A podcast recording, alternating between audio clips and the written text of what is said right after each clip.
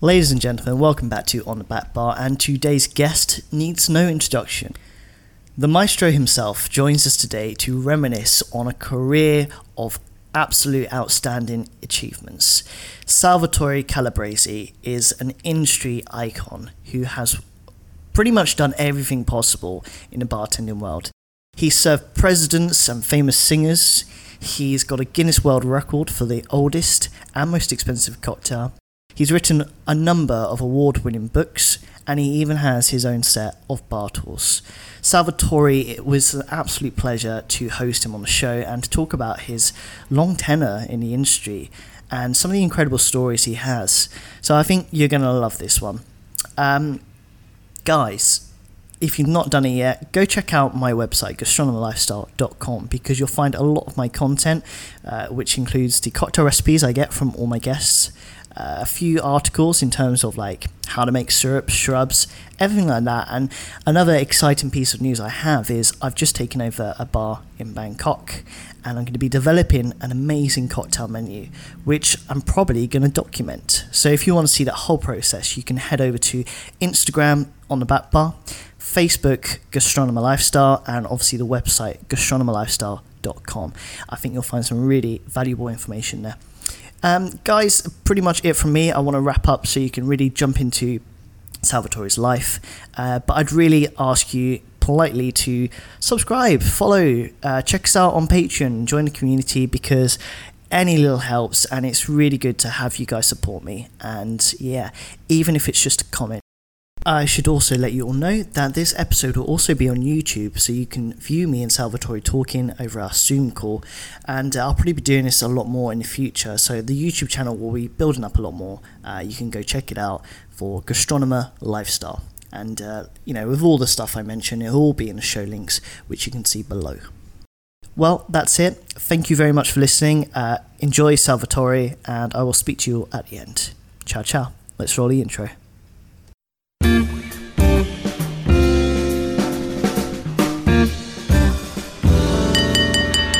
Benjamin Franklin once said, In wine there is wisdom, in beer there is freedom, and in water there's bacteria.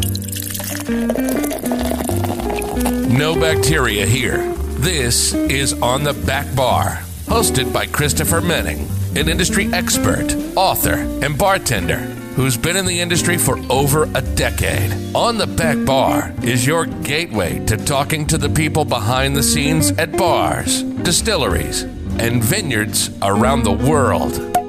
We'll talk to the experts in the industry about future trends, people, spirits, cocktails, wine, and everything else. So kick your feet up, pour your favorite drink,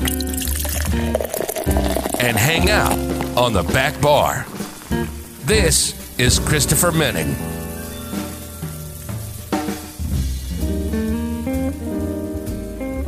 All right, ladies and gentlemen, we are so fortunate and lucky to have the maestro himself on the back bar with us. Salvatore, how are you? Very well, thank you. Sorry, typical of me, you know, me and technical.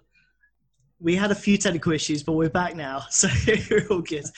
and um, obviously, we're all following the news. How's it going in the UK? Are you guys coping? Are you doing all right? Uh, I mean, I've been to four different type of uh, financial crash, and 2008 was I thought it was quite bad. Um, so much so they closed my venue, one of my iconic venues, Salvatore 50, 50 St James. Mm. But this is uh, it's a totally different beast. Uh, it's going to be absolutely.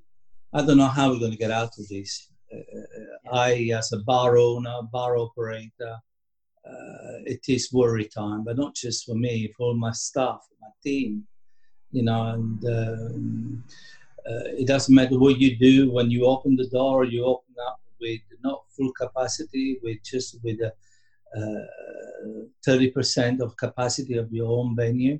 Mm. And uh, the rent could be the same. The landlord at the moment they don't play a game, you know, they still want their money. Uh, so it's going to be a very, very difficult time. And I don't think it's going to be short. I think this can last easily till next year. Yeah. Um, my venue at the Donovan Bar of Browns, you know, we're already thinking about to open the hotel in September. It's no point to open up in, in June, July, August, because there is no reservation, and therefore you will encounter cost. Mm-hmm. And um, and obviously you try to seduce some of the cost, you know. Is there enough support from the government or from any of the big players? The government gives support, but I don't think they understand hospitality. Yeah. You know, it's all very well to say oh, they pay. I mean, at the moment they pay eighty percent of the wages to my staff, which is good, right? So with the furlough, uh, at least that is uh, is a positive thing. But that you still have to pay the rent. You know, you still yeah. have encounter cost. You know, um, it just Let's it's go tough. to more positive vibes. Exactly. Yeah, yeah. we'll we'll stay away from the doom and gloom. Well, I mean, I'm sure that everyone listening knows who you are, and uh, we could spend hours talking about your long career history. But could you give us a crash course of uh, of your career and sort of your? Oh my god. okay, uh, for just in case for someone, some of you do not know who I am. My name is Salvatore Calabrese, aka the Maestro a name that is being given to me by the industry, and uh, which I'm very pleased for that. Maybe because now I look like more like a maestro with a white beard. It you know, this, by the way, this is a quarantine what it does to you, right? yeah. Uh, not go to the shop and not having blade to shave, right? Um, I started this industry in 1966 at the humble age of 11 um, when I started this industry, um, obviously it was during the summer school holiday, and uh, I, I was a bit of a wild boy even at the age of uh, 11, and I used to like to play football in the street with bare feet, uh, go into fight between different street, you know, the, typical thing that you do uh, when you grow up, especially on those days, there was much more freedom as a child that you have today. So, you know, you open the door and you go in the street. You know, my dad, uh, he decided, God bless his soul, that uh, he should try to figure out a way how to keep me on order. So what he did, he found me a job in this hotel bar, uh, Hotel Regina Maiori on the Amalfi Coast, to help out. And this was not unusual. Uh, remember, to, in those days, uh, to see a child to help out in a coffee shop or a bar or a restaurant or whatever it was, it, it was quite common.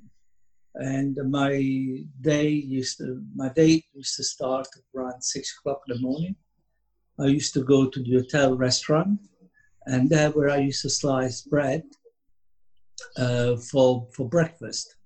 And every each strike had to be the same, otherwise the maitre d' or the waiter would have told me off. And there where I learned how to be uh, particular and precise in anything I did. My second duty was to go down to the small, charming little bar, uh, where it used to be hosted by this incredible persona Signor Raffaello, who was a true, a true master, a true uh, a pro. He traveled the world, and um, and obviously after the Second World War, he decided to go uh, in America, different players, part of the world, and he, he learned his trade and his skill, and uh, but he decided to go back home, and he could speak several languages. He could be Mr. Personality in a way. It was, a, how do I describe it? You remember the film Casablanca? Have you ever seen the film Casablanca? I have, yes. Okay. You know Humphrey Bogart that used to wear this impeccable cream jacket? Yes. Right? And uh, he used to be able to make the dream come reality to any each one of his guests. Signor Raffaello was that kind of person. He could speak several languages, as I say he could make sure that everyone who used to come into the bar used to feel special. And he also told me one of the most important lessons that us today I still carry. All right, and um, maybe I will tell you that story. Um, actually, uh, hold on a minute. I, I, think I got a picture of Signor Raffaello. Oh wow! Uh, okay. So he was one of your yeah. first mentors in the industry. It was a well, it kind of an, it wasn't. I wish I never called people, not even me. I'm not a mentor to anybody. Uh, I think you know we can learn and we can learn from others and pick up the best from others, right? We can certainly impress somebody, but mentor is somebody that is, uh, you know, untouchable, somebody that is above anyone. And uh, I don't think I am like that. I think, you know, what is important is uh, love what you do. And if you do with love and care, uh, you certainly inspire people, right? I understand, yeah. You know, uh, always believe that uh, my guys, they should be who they are for what they are because they can only make us good as much as they want to make us good, you know? So they can pick up anything that they have learned from me and make it better.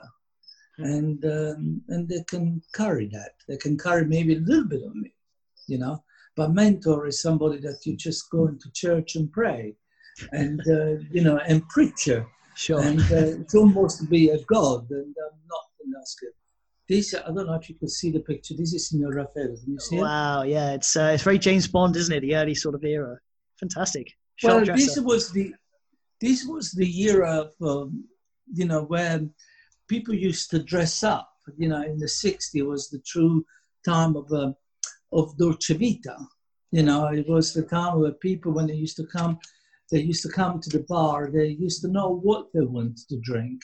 They used to make an effort and look polished and elegant. It, it was uh, the beginning of the evening. It was a good excuse to know how to dress up. Now you go into a hotel bar, even in hotels, you know, luxury hotel, and you will find that everybody are in shorts or flip flop or t-shirt. You know, there is no elegance.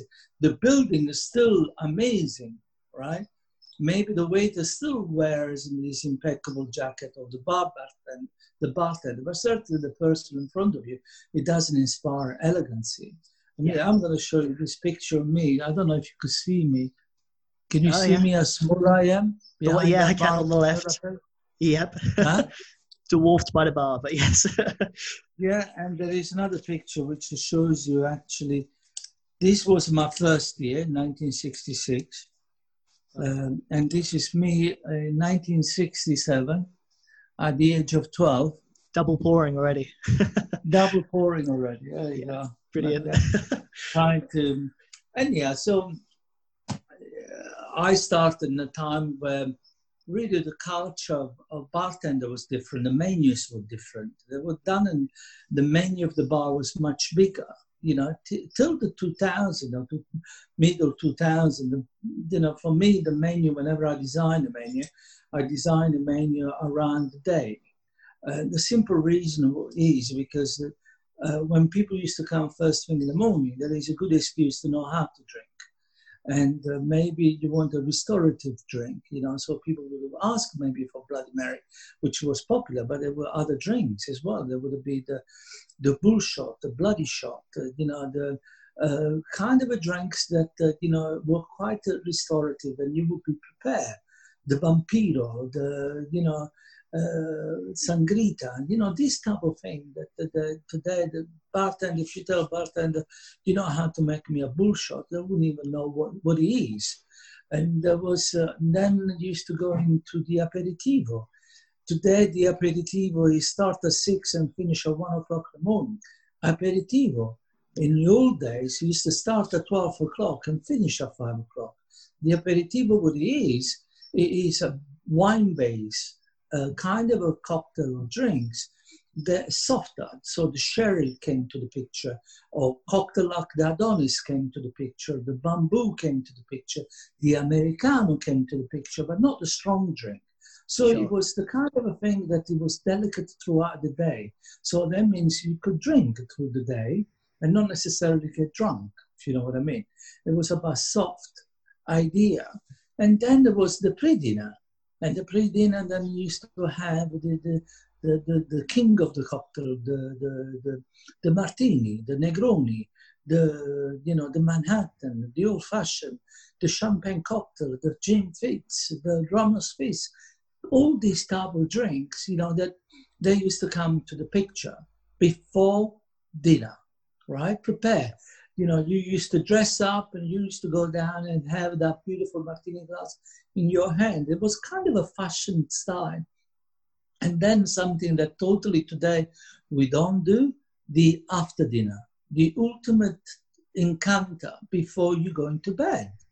That again, once again, you know, the uh, you know, great spirits like the cognac used to play his part, you know, the malt whiskey, you know, the port, the vintage port, you know, the, the, the, the ultimate drink before you go into bed. What I meant is that your girlfriend didn't have a sweet and she wanted a sweet drink. So the, uh, the, the, the brandy Alexander would come to the picture, or the grasshopper, or uh, a digestive, the, the, one of my favorite digestive, the stinger, you know, this type of thing that, uh, so the menu wasn't longer. The menu, it was designed throughout the day. So, you know, at the time of the day, you pick up the page that will reflect what sure. you need to drink into that time. But come back to Signor Raffaello. Uh, my uh, my day used to start, as I say, used to slide, you know, do the bread for breakfast. And then by seven o'clock, I used to go down to these small bars uh, at the Hotel Regina in Maiori on the Amalfi Coast, where I used to switch the coffee machine on and, uh, and then clean up the bar. By eight o'clock, my first duty, it was to bring the coffee to the chef in the kitchen. And as I used to walk into the kitchen, I used to always say, very jolly, Good morning, Chef Afonso. And Chef Afonso was sitting at the far end of the kitchen, waiting for his coffee. But he, typical chef, never used to raise his eyebrow at me. He wants his coffee to start the day. Uh-huh. So that's what he used to be every morning. But one day, as I walked into the kitchen, he wasn't sitting at his usual place, but he was actually uh, cleaning a very large fish. And as I walked in, like every morning, quite jolly, I said, Good morning, Chef Afonso. As I said that, he looked around, he looked at me, and he said, What's so good about it? And with hunger, picked up that fish and threw the fish on me. I've been shot flat on the back, on my back, facing this fish. Oh, wow. So the chef came over, picked up the chef, the, the fish, and he walked away. And then I thought, what did I do to upset this guy? I only said good morning. So when Signor Raffaello came, I told him the fishy tale, you know, the story about the fish. And he, in a very clear manner, to let a child understand what he did wrong, he told me in a simple, a simple way. He said, You did not read the mood. What he meant about that our job is not about us to bring the sunshine to somebody. We should first understand the person who's in front of us, what kind of a person he is, read the person that, that he is, and then interact. That means, does he want the sunshine? Or does he want me to be more serious and say, Good evening to you, sir. How are you today? And then maybe a little bit of the time, you bring the sunshine to him. And this was one of my biggest lessons ever, because that is the beginning of hospitality. Understand the person that there is in, who's in front of you. All right. And that's how you make people friend with you because you understand them. It's not about you or how good you feel. It is about them, how good you can make them feel. You know, and this is a lesson that's something that I always talked about. You know, it's uh, it's been a journey. I mean, you know, uh, in um, I moved from I worked in the bar from 11 to 15 for four years every summer, and then uh, always in the summer, I moved in the restaurant at the age of 15. I think 15 or 16. And by the age of 21, I always been quite eccentric, quite uh, leader, a leader, I think. And by the age of 21, I was the youngest maitre d' in all the Amalfi Coast. uh, by having everyone who was uh, above me under me. And uh, that was quite a challenge as a Big young person. Well, it was, but uh, I was pleased that I proved that uh, I, I deserved to be that because I carried on for three years. Then I met my wife there on the Amalfi Coast, holiday romance for her. For me, it was a good time. And then eventually we got, uh, I felt in love and uh, started to come to London and uh, start to work in several Italian restaurants. Uh, but I wasn't happy. I wanted to go back to the hotel. And then my wife found this job in the Evening Standard where they were advertising a job as a bartender at the Duke's Hotel, you know, the Duke's Bar. Mm-hmm. And which I went there for an interview, and uh, and uh, unfortunately, my reference were far too much as a maître d', um, modern bartender. And, but I was quite insisting. I said, listen, you know, the bar has always been part of my soul, and uh, give me a go because uh, I'm sure I could do it. And they did give me a go, but just as a part time no as a full-time bartender. And I started the 3rd of December 1982. And the 21st of December 1982, they called me in the office and they asked, they told me very kindly, very gently, thank you for your help, but we found a bartender that we are looking for. And so Christmas at home. So it wasn't very pleasant because uh, wow, okay. uh, you can imagine you can imagine, uh, you know, my wife was expecting our first child. Uh, we just got our first mortgage, you know, so uh, was a bit worried. But sometimes you need a luck in life. And this bartender, what he did, you know, one of the customer was quite a cold winter. Uh, a customer asked him for something warm for cure his cold, and he decided to do kind of a hot toddy but he did in a flambe, right? And uh, what he did, he threw the paraffin on top of the bar and caught light. And um, the bar went in almost, uh, the caught fire, the bar, the top of the can of the bar. And the customer almost got fire. And so his career went up to a smoke and mine started with a flame. Because they called me. They called me the 27th of December 1982 and they offered me the job. And uh, and then really I made history at the Duke's Hotel. I don't know if any of your listeners knows uh, about uh, the Duke's. It's famous for the martini cocktail, the, the way the martini cocktail is made. Yeah. And uh, so I took over the, the Duke's. I did two things. Uh, after six months, I became to be the, the head bartender. You, with only two of us working in that bar the bar was a very very small bar, six tables, and uh, really and a six foot bar, basically nothing else. But it was quite a charming little bar. And when I took over the bar, I started to think how to make. I'm always in the mind that uh, it doesn't matter, you know, how good you are. You can only be as good as the house can be successful, right? And uh, so I started to think about how I could make more money in that bar and obviously also to increment my wages uh, because I had the commission on the on the revenue, and uh, the bar was making averaging between four to five hundred pounds a week. So I couldn't work with quantity because uh, if I had 20 people in the the bar was the capacity of a maximum 20 people, no more. And uh, so I had to think about how to create quality. And I'm always been intrigued about uh, history. I always been intrigued about marketing and that, and know how to create a voice for the, the place that you're working at. And uh, I thought one day, you know, I was uh, standing at the bar and said, how, do, how can I make more money in this small bar? And I thought, well, I can't work with quantity, so therefore I need to create quality. And how do you create quality? And I thought, well, uh, here I am at the Duke's Hotel, very historical name. London, very historical town. Um, I was facing a painting of the Duke of Wellington in hanging in my bar, for which was uh, you think about the Waterloo Battle in 1815. So definitely I had a lot of history around me, right?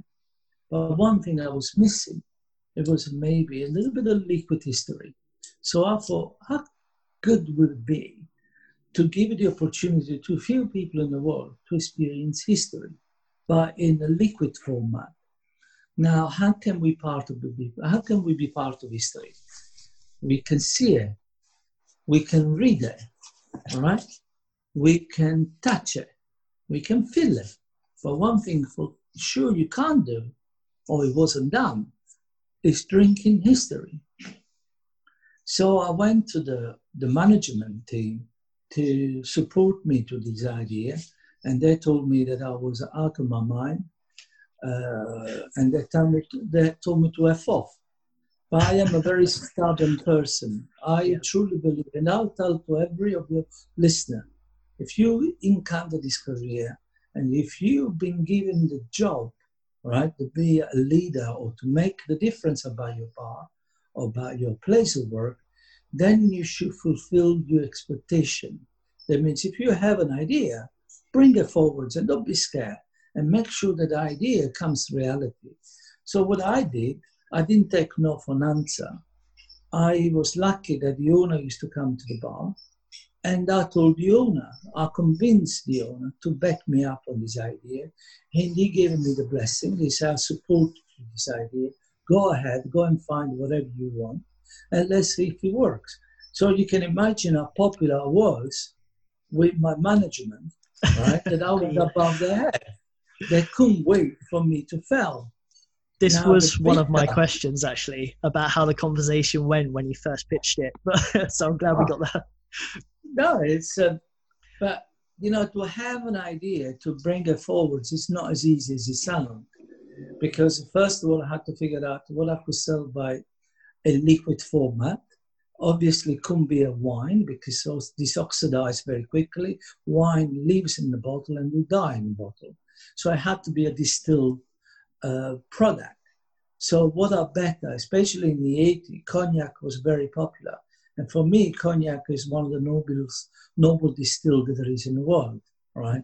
Uh, I think cognac is, was it was born as a noble uh, spirit and uh, or superior superior spirit, right?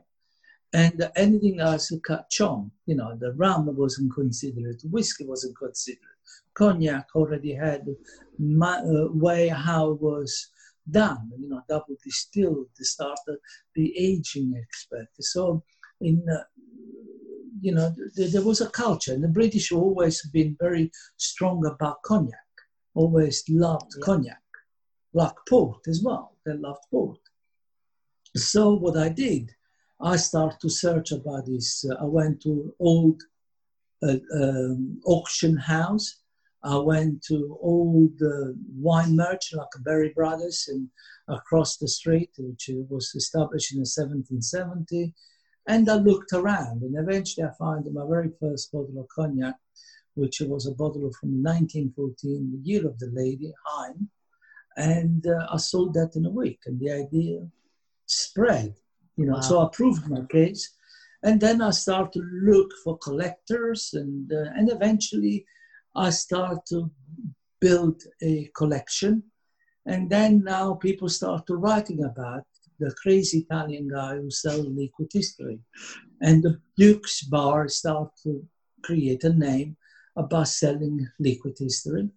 And the people, business people, they used to come to impress other business people. And, uh, and famous people start to come to, to try something completely unique. But I'm talking about going as far back as the French Revolution, the American Constitution, um, or when George Washington or Napoleon was marching over to Russia. Uh, things like that, you know, 1811, 1812, 1805, Nelson. So they were very unique. And, uh, and because of that, I took that little bar from a revenue uh, up to 500 pounds a week, up to 10,000 pounds per table. Wow. Single handed. Yeah. So the success, the financial success was there, but the real difference that put me in the map as a bartender it was my direct martini. Uh, when in 1985 I had the customer whose name was was called Stanton Delaplane, who came to the bar and he was very specific uh, how he wanted his martini. I always say it took God six days to create a perfect world. It took me five to create a perfect martini. and the simple reason was because this gentleman was asking, May I have, uh, used to come in the afternoon, he used to say, May I have, Salvatore, may I have a very dry martini but very cold? I could certainly make a very cold by over stirring my martini, but it was wet. And he used to say, Yes, it's cold enough, but it's not dry enough. Then I was making it dry, and he used to say, Yes, it's dry enough, but it's not cold enough. And this was the first day. Then it came to the second day, the same story. The third day was the same story. And this, you know, and I've always been a believer that, you know, it's not about you. It's we, our job, our duty is to make sure that if we fulfill the task that is being given to us by a consumer, a customer, that he wants his drink in a specific way. And we should not have this arrogance essence by saying, listen, mate, this is the way I make my martini. If you don't like that, that is the door. Go mm-hmm. and find us somewhere else. Now, if I did that, maybe I wouldn't be in front of you, Chris, and talk about that. maybe, yeah. my story, you know, because uh, as I said, you know, um, I figured out a way. Uh, on the fourth day, it was on a Friday, and it was very typical here. It's very typical here in the UK that you have a fish and chips. So the staff canteen at the hotel at the Dukes was serving fish and chips. And there, when I noticed that a, a, a kitchen porter was very specific how much malt vinegar wine uh, at once on these chips. So he used to use a dash bottle and used to use a dash on the malt on the on the on the chips of this malt vinegar wine, and he used to eat that. And I thought, that's clever. Now I know how to control that. Now I had to make it colder. And uh, the Dukes, you know, was a very, for 12 years, I worked with a sink where I used to wash my own glass, an ice bucket underneath where I used to have ice, and then I used to have a, a, um, a, a station where I used to have uh, uh, I used to hold glasses in, and a little domestic fridge where there used to be a little freezer inside, you know, the uh-huh. little dog. Yes. And in there, I put a bottle of gin and two glasses. On the fifth day, Mr. Delaplane came, and he asked for his usual, very dry but very cold dry martini. And uh, so what I did, I took the glass from the freezer, which was very cold. I took the gin from the freezer, which was very cold. I put ice in the mixing glass, ready to do it in the mixing glass. But I don't know why. I don't ask me why. I just say, well, the glass is cold, the bottle is cold, and I went directly in the glass. Mm-hmm. And then I lay the vermouth on top, all right? And put a twist of lemon, give it to the guy. He took one sip. He didn't say anything. He finished the drink, didn't say anything. He asked for the same again. And because he didn't complain, I did in the same format. Yeah. And uh, he took one sip and walked away. And I said, bloody hell. For four days, these guys, he said, yes, it's dry enough, but it's not cold enough. It's cold enough, but it's not dry enough. And now it just doesn't say anything. He walks away. But a few, years, few days, a few hours later, he came back down and uh, he brought me a fax and he introduced himself for who he was. Stanton Delaplane, a very famous journalist who used to write for the San Francisco Chronicle, the Los Angeles Times, the New York Times, and there where he wrote, if you ever come to London, you must make a stop to London to, at the Duke's Bar, where Salvatore will make you the best dry martini cocktail in the planet. And every time he used to come to the Duke's in London, he used to have the, the martini. And then, because of his fame, people start to come and people started writing about it, and eventually by Martini, the Duke's Martini became to be known as the best Martini cocktail in the world, and um, and it still is today. It's still famous today. Duke's is still famous for his Martini, which uh, I'm pleased because we should leave a longevity about the bar. And because of that, uh, bartender around the world started writing about, you know, my name, my fame became to be known as the, the bartender who makes the best martini cocktail on the planet.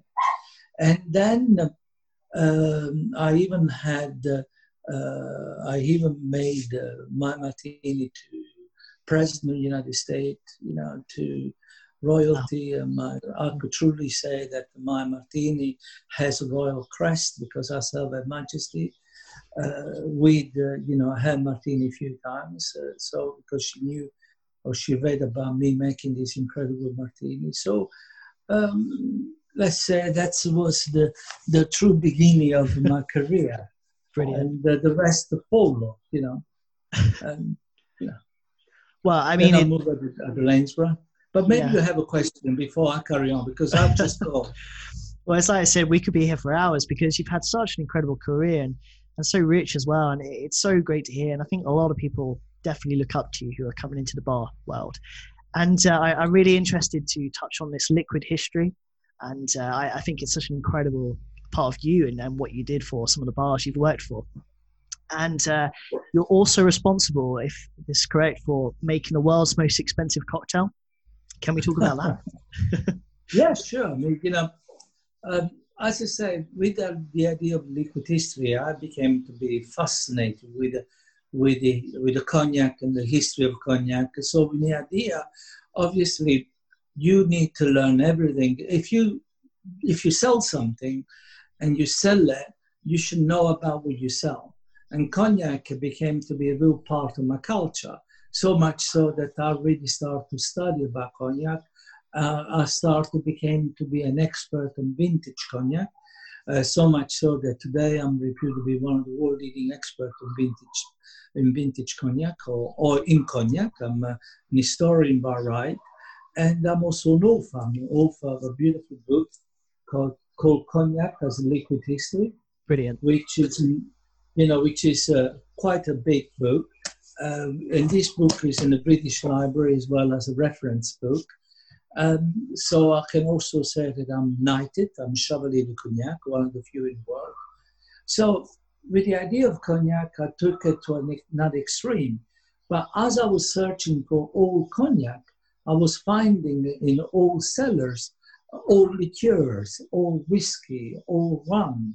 And, uh, and with that, what I used to do, even 40 years ago, I used to love to replicate uh, the classic cocktails.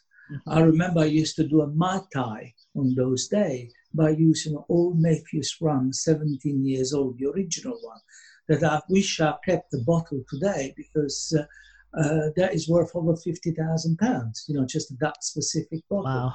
Okay. Um, so I used to do old fashioned by using old the bourbon uh, whiskey from the 18, late 1800s and have an Angostura bitter from 1900.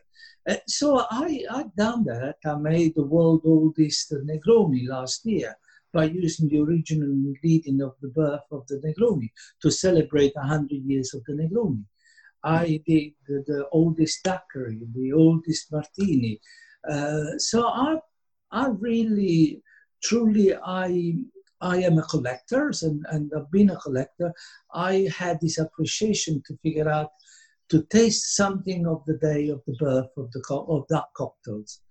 But a few years back, what I did, I want to make the world oldest cocktail, something that nobody else around the world will ever be able to do, right? Mm-hmm. So my task was to make the world oldest cocktail. But the Guinness Book of Records did not recognize, doesn't recognize hmm. the the oldest cocktail in the world, recognize only the most expensive cocktail in the world. So right. what I did, I said, okay, I will still make the most expensive cocktail in the world because I, I can, right? Yeah. Uh, but I will make it also the, in my mind the world oldest. So what I did, just above me, there is the Guinness Book of Record. Can you see it? I can, yeah. Framed brilliant. Yeah. All right, just above me there that is my you know my certificate for the, the most expensive cocktail in the world by the Guinness Book of Record. Wow. But what I did, I created a Salvatore legacy by putting 750 years of history in one drink, in one cocktail, using Kümmel from 1770, uh, using cognac from 1788, which you think about the year before the French Revolution or the American Constitution. George Washington was making his campaign to become to be the very first president of the United States. Also, Australia was discovered in 1788. So imagine that history behind. Yeah. Then I use a, a Curacao from 1860, right? And in those days, Curacao, you know, it was almost like the center of uh, a, a cocktails, you know, because, con- you know, as you know, co- cocktail was born with spirits, sugar, bitter, and water, right? But then to make it be softer and palatable, you know, liqueur was included, and Curacao was almost like the center of many of some of the great cocktails, even in those days in 1860. So I had the Curacao from 1860, orange Curacao from 1860. And, um, and then I use an Angostura bitter from 1900. And all four of these ingredients I made world oldest cocktail. So anyone can make the most expensive cocktail, and to be honest with you, I don't care. but I don't think no one else in the world ever, at least in my lifetime, will ever be able to make the world oldest. Because if he does, I'll take my hat off him. I think you've got that title for life, for sure. well, I mean, I'm glad you mentioned the book because I know you've published quite a few books over your career. And uh, mm-hmm. for the audience, all of this will be in the show notes, so you can purchase them as well. What's been um, what's the number one book you recommend for the audience to read? Well, this book, uh, Classic Cocktail, this is the, my latest reprint. When I wrote this book in 1990, well, was post, was published in 1996. And this book was important because it was the very first book of this kind to talk about the creator any cocktail book that I used to encounter before that, it was about the reference about the cocktail and not so much about who created. And now for us as a bartender, what is our, our biggest dream? It's not just to have our name above a door, right, and have our own bar, but also maybe to immortalize herself with a great cocktail. Then a hundred years time, somebody was still talking about it. And what I found when I was writing this book that uh, there were very few books that talked about the creator, right? Who create what? You know, think about the martini, sure. think about the Negroni, think about the, we're talking about many of the cocktails that historically no one knew. So this was the very first book of this kind that I put who create what, or at least I tried to. Obviously today you know, the, we have historians like David Wondrich or Jerry Brown, mm-hmm. um, mm-hmm. Jared, you know, Anastasia, uh, you know, but they're doing that. But I'm not a, I'm not a journalist. I'm a bartender. Sure. So I did the best way I could in this book to write about who did what. And because of that, this was the very first book that really had a great success as, as a cocktail book. This is a over million copy sold of a cocktail book. Wow! Right? Congratulations. All right. But what sold the most is this one, Home Bartender's Guide. Ah, okay. This book, you can put Dale DeGroff, Jerry Brown, you know, David Wondrich, every author that you think that has wrote cocktail books all together, and they still they can outsell this book. This book officially, I don't know if you can read it. Can you read it? The world's best-selling cocktail book. Yeah. Okay. and this is official. This will not go in a cocktail on a page unless it's official. All right? uh-huh. This sold more cocktail book than anyone else in the world. So millions. Right? Uh, so as an author, I think I, I reached what I want. I also wrote a book about um, uh, after dinner uh, to to ask the bartender to consider after dinner, right? Mm-hmm. Because it's a beautiful thing, and not just to think about that after dinner is not you know not start with one category of drink.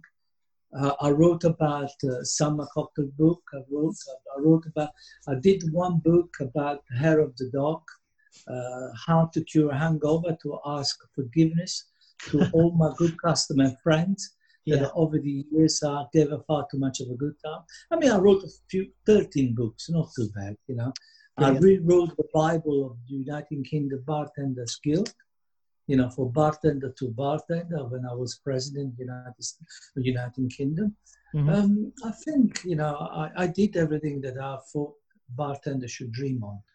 I also created a cocktail that uh, made me famous around the world. Yeah. My breakfast martini. I think I think I immortalized myself with uh, with this drink, thanks to my wife. Um, so you know, You've ticked all the boxes. I mean, like I said, it, it's such an honor and it's incredible to hear your story. And I mean, it's a shame we have to wrap up soon. But to finish off, uh, where can we find you once things are back to normal? I mean, you're obviously at the Donovan Bar quite a few times, right?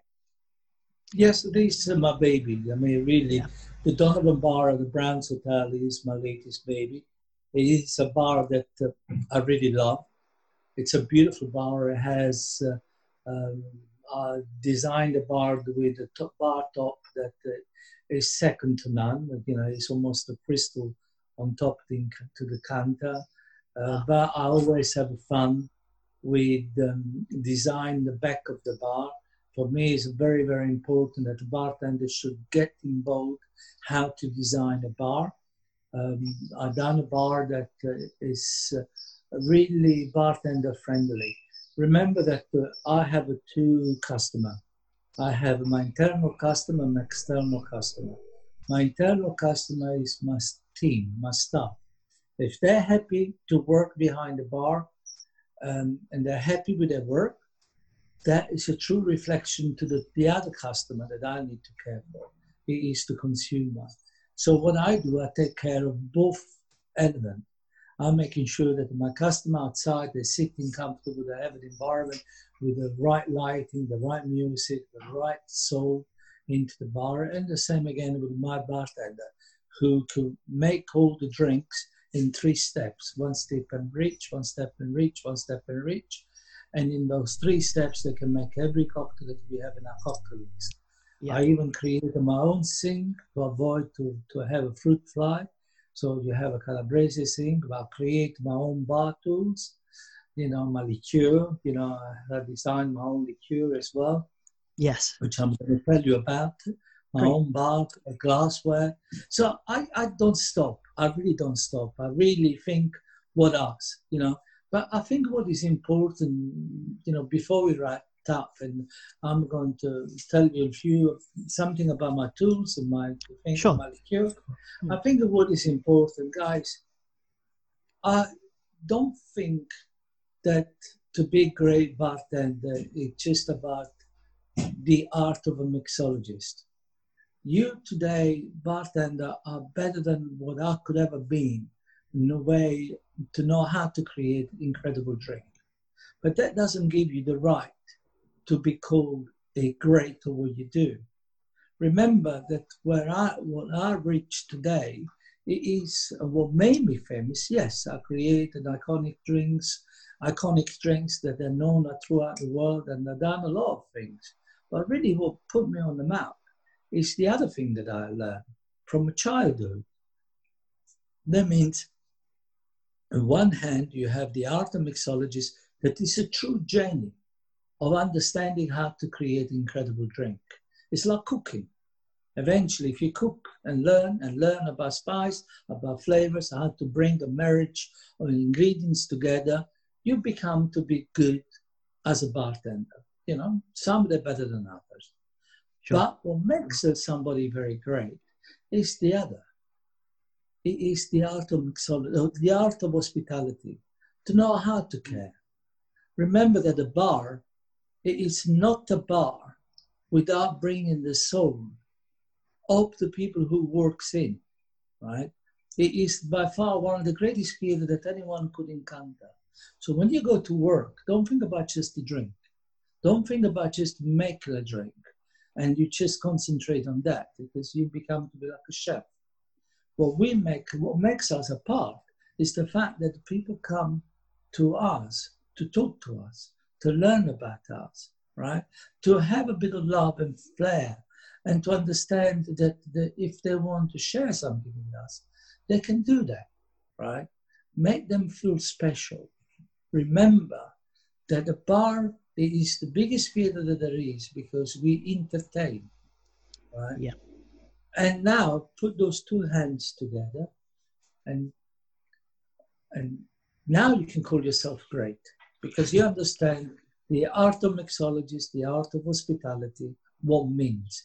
Especially today that we will encounter a more social distance and more difficulty to make our bar even feel more special, right? Yeah. So we need to care a bit more. But come back to my bar tools.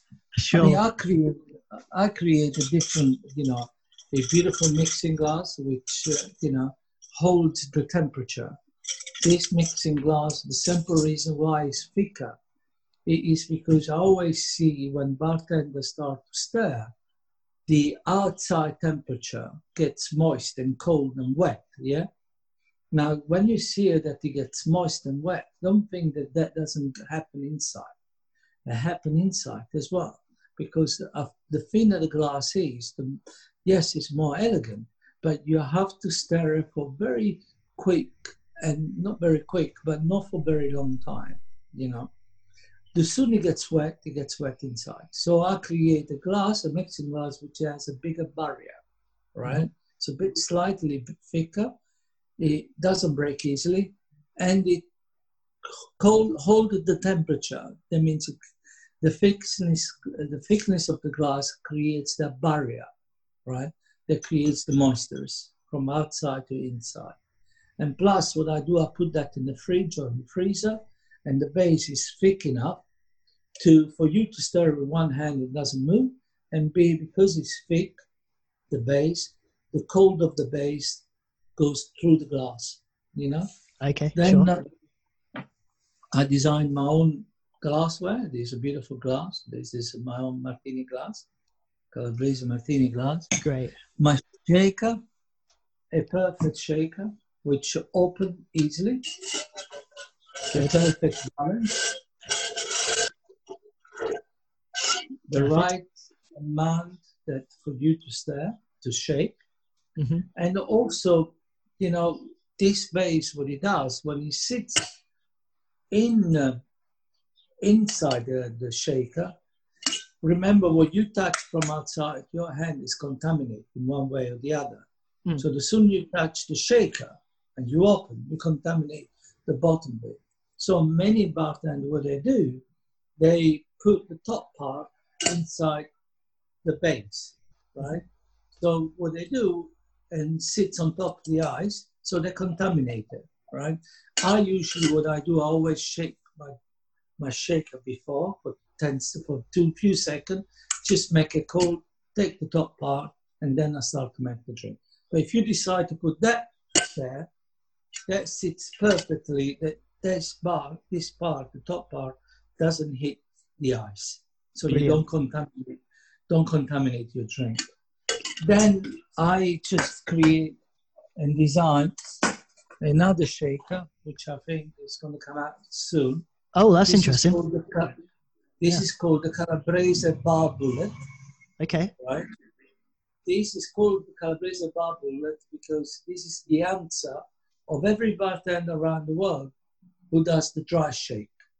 Imagine you do the dry shake. Now, a dry, uh, when you start to shake without ice, the shaker never seals properly. So what you do, you you splash yourself, right? Mm-hmm. Or you splash the customer, or the shaker gets so dirty. So you sit it a long time just to whip whatever the inside is. Then Yeah. you put the ice, and then you shake again. Yeah. So it's so I get very frustrated and very fed up with that because I don't like I don't like the bartender get dirty. I don't like the dry shake. So what I did, I create an answer to that. If you look, it's got a spring. Okay, yeah. Brilliant. Okay? It's just built in. Now you put two ice cube inside, so it makes the drink cold. All you need are two ice cube. You close it, and now Can you hear it? Yes. Yeah, I can. Okay. The spring inside is whipping the ice, right? And the ingredient. And when 10, 15 seconds of that, just shake, comes out, use the spring to hold the ice, right? Or put the spoon inside if you want to make sure that the, the ice doesn't to hold the spring. And just pour it, right? And uh, and dissolve the, you know, this this is what I'm like. Yeah. Always something annoys me, I'll go and find a way how to resolve it. And Great. then last, lastly, my liqueur. Yes. Very excited to talk about this. Acqua hmm Can you see it? Yeah. Now, this liqueur, um, when the Kuyper asked me to create my own liqueur, I said, okay. I already created my own liqueur with my liqueur di limone, you know, lemon liqueur, which I think is one of the best in the world. And uh, uh, but everybody can confuse that with limoncello. But for me, it's a, it's almost like um, a Grand Marnier with uh, instead of orange flavor, but it's with lemon flavor. so when I decided to take that challenge with the Kuyper to create my own liqueur, I started to think about how to be unique. now, to be unique, you can't make a chocolate liqueur- and say mine is better than everybody else because it's matter of palate and taste. The same again with nutty or you, you know or minty, whatever liqueur you want to do. Everything is being created before. So I hit the wall. I tried to figure out how I'm going to be different? How I'm going to make this liqueur different, unique from anybody else? So in the in the part of my room, apart you see my shaker here. I don't know if you could see it, in my collection of It's a great cabinet. Yeah. Well, this is just some of them. I have over 500 shaker. Wow. And Okay. trust me, um, it gets me crazy. So I decided to choose my my preferred shaker and I put them in a cabinet, which is about a couple of hundred of them. Uh, but can you imagine every other month I have to polish these bloody shakers? yeah. um, because my wife wouldn't touch them. Uh, yeah, so I, of the other side, I have uh, a cabinet with um, a shelf display with uh, uh, my my collection of book. So I had to look for inspiration. So I look for inspiration, and I started to pick up an old book from 1700, 1800, look if there was something unusual. And then in one recipe, co- then look at all cocktail recipe because maybe there was uh, an ingredient in a cocktail recipe that I didn't encounter before. And look what happened. I find a punch um, from the 1700, which I had the, the rum, uh, the, the juice, the things that, that, not so much the juice, it was the citrus, um, the, the bitter, um, things that I want and um, that I was aware from. But then there was one word that I did not know what it was ambergris. And I Mm. thought, what's ambergris? And uh, so I went and figured out what was ambergris. Ambergris is something that is, is used in perfumery. The best perfume in the world use ambergris. It makes a difference between a perfume to another. Ambergris, uh, what it does is a scent, you know, the aroma or whatever the, the perfumery would put in. That means it starts gives a longer, uh, a longer life about the perfume. Mm. And I thought, oh, that's interesting. And then I see that the ambergris was used also in liqueurs, so it was not unusual. And uh, in the old days, obviously, there were more wells in the sea than there is today. Um, so what I wanted to do, I said, wow, what do we miss in the liqueur, right? If we open up a, a, a cognac, if I taste cognac, what do you do? First thing you do, you smell it. The aroma perception opens your mind of things that you might not encounter in the palate. The same again with wine, the same again with whiskey, the same again with rum. But when it comes to liqueur, you don't do that. Mm. The only taste and flavors it is in the palate. So if it's chocolate, it's chocolate. If you try to smell it, it's very, very small linger essence, but not perception is very short. So my idea was to create the most uh, aromatic liqueur in the world, which I did, right? And by using this ingredient, which was ambergris, which is not used in any other liqueur around the world, ambergris is a very, very expensive. Imagine if you find one ambergris, right, uh, a kilo of ambergris, it costs about 10,000 pounds. Wow, okay. Right? right? So it's like a finding a golden nugget yeah. in the, in the river or whatever, all right? And for me, it's all the ingredients that I use in here, they're all natural. So you can imagine when I told uh, the Kuyper that this is the way I want my liqueur, they turned around and said, what, we use a synthetic ambergris or what? I said, no. Everything that goes in my liqueur, the flowers, everything, lemon essence, it has to be natural. Mm-hmm. So it's got three natural uh, citrus elements, which one is lemon from the Amalfi Coast, which is citrus fresh. Another one is a bergamotto, which is citrus floral, which I want. Mm-hmm. Another lemon is a, a, citron, which is the oldest lemon in the world, right? The grand, grand, grand, grand, grandfather of every lemon, okay? okay? Which is citrus bitter, which helps the sugar level uh, going down, you know, balance the sugar. And then there is floral note from flowers, rose, right? And then it's got the freshness of peppermint. And all this is put together with ambergris. Ambergris is the center stage. So when you taste this liqueur, it is the perfect centerpiece of any cocktail because it works well either with dark spirit that with white spirits. It is absolutely fantastic. Then the bottle has been designed by my daughter because ah, she's okay. asked me to say, Dad, where did you get the inspiration from? And I said, from a book. So this is the spinal of the spiral of uh, a spinal of a, of a book. Yeah. All right. So created by the maestro Salvatore Calabrese, published by the Kuyper. All right. So guys, go and try to find this liqueur because you will not be disappointed because the maestro told you. Great. And I mean, it's such a good time where we're all home bartenders and obviously shopping for new equipment. So, I mean, with the liqueur and equipment, where can we find it online? Where can we order it? Well, you can go on my website, uh-huh. you know, uh, www.salvatore-calabrese.co.uk. Uh, and um, you can find me on the, on, on, you know, you can store it on my website and you will find all my product. Go to product list, you go to cocktail list. It tells you where you can go and get it from. Great. Right? Um, I'm very pleased with my latest shaker, the Bar Bullet. I think it's a very unique shaker.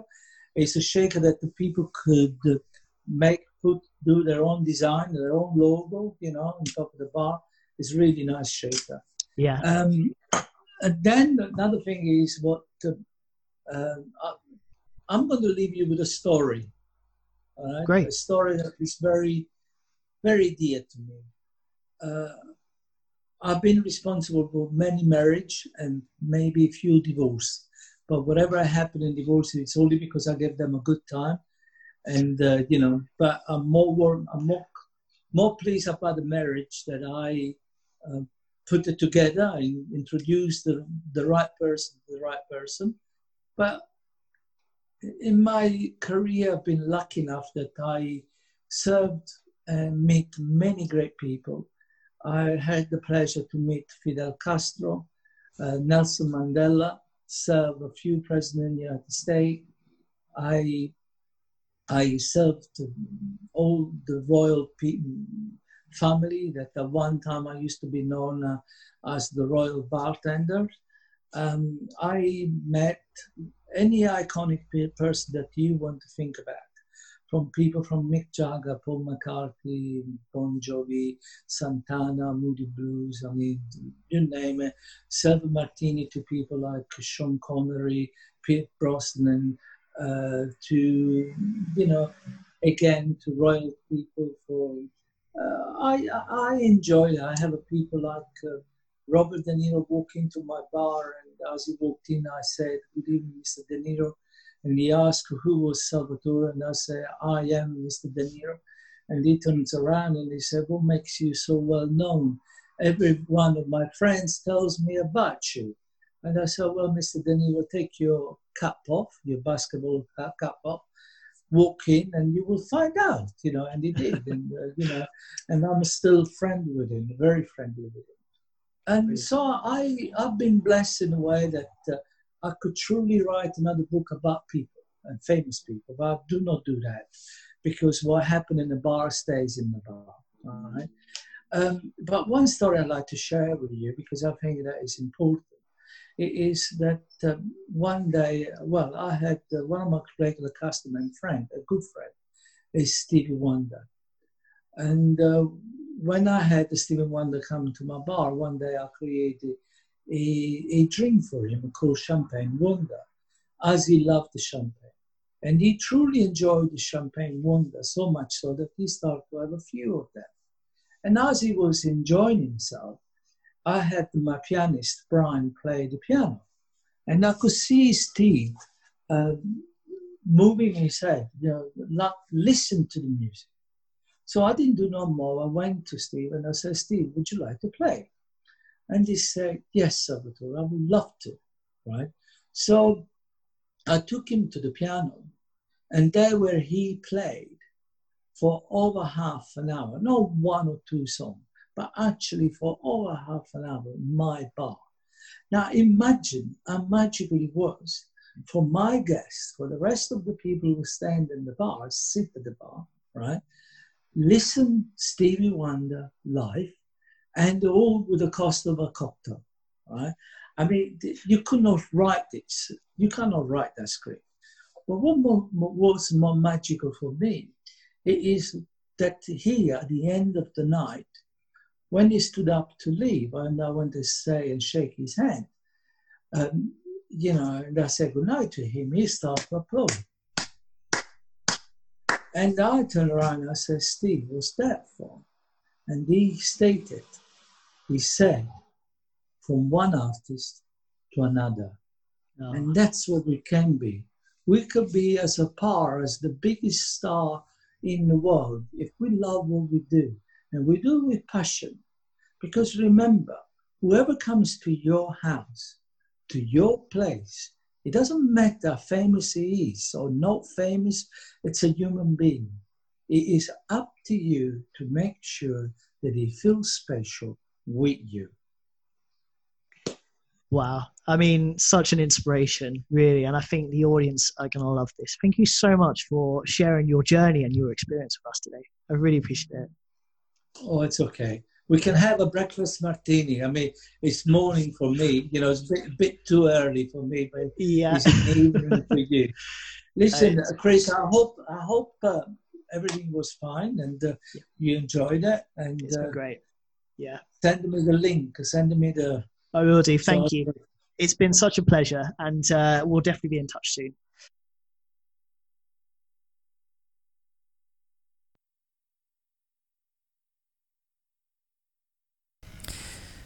And that was it. Wow, lovely. What an incredible story. Uh, he is such a an inspiring individual, and he really has, I think, given a lot to the industry and is very happy and proud to do so. So thank you, Salvatore, for your outstanding achievements. Um, guys, let me know how you're all doing. If you like the show, give me a comment, like, subscribe. Uh, next week, we'll have another fantastic guest, and maybe you should leave me a comment. If you leave me a comment uh, to let me know who you want on the show, possibly I'll get in touch and I'll have you join me so you can ask your own question. All right, guys, have a wonderful week. Bye.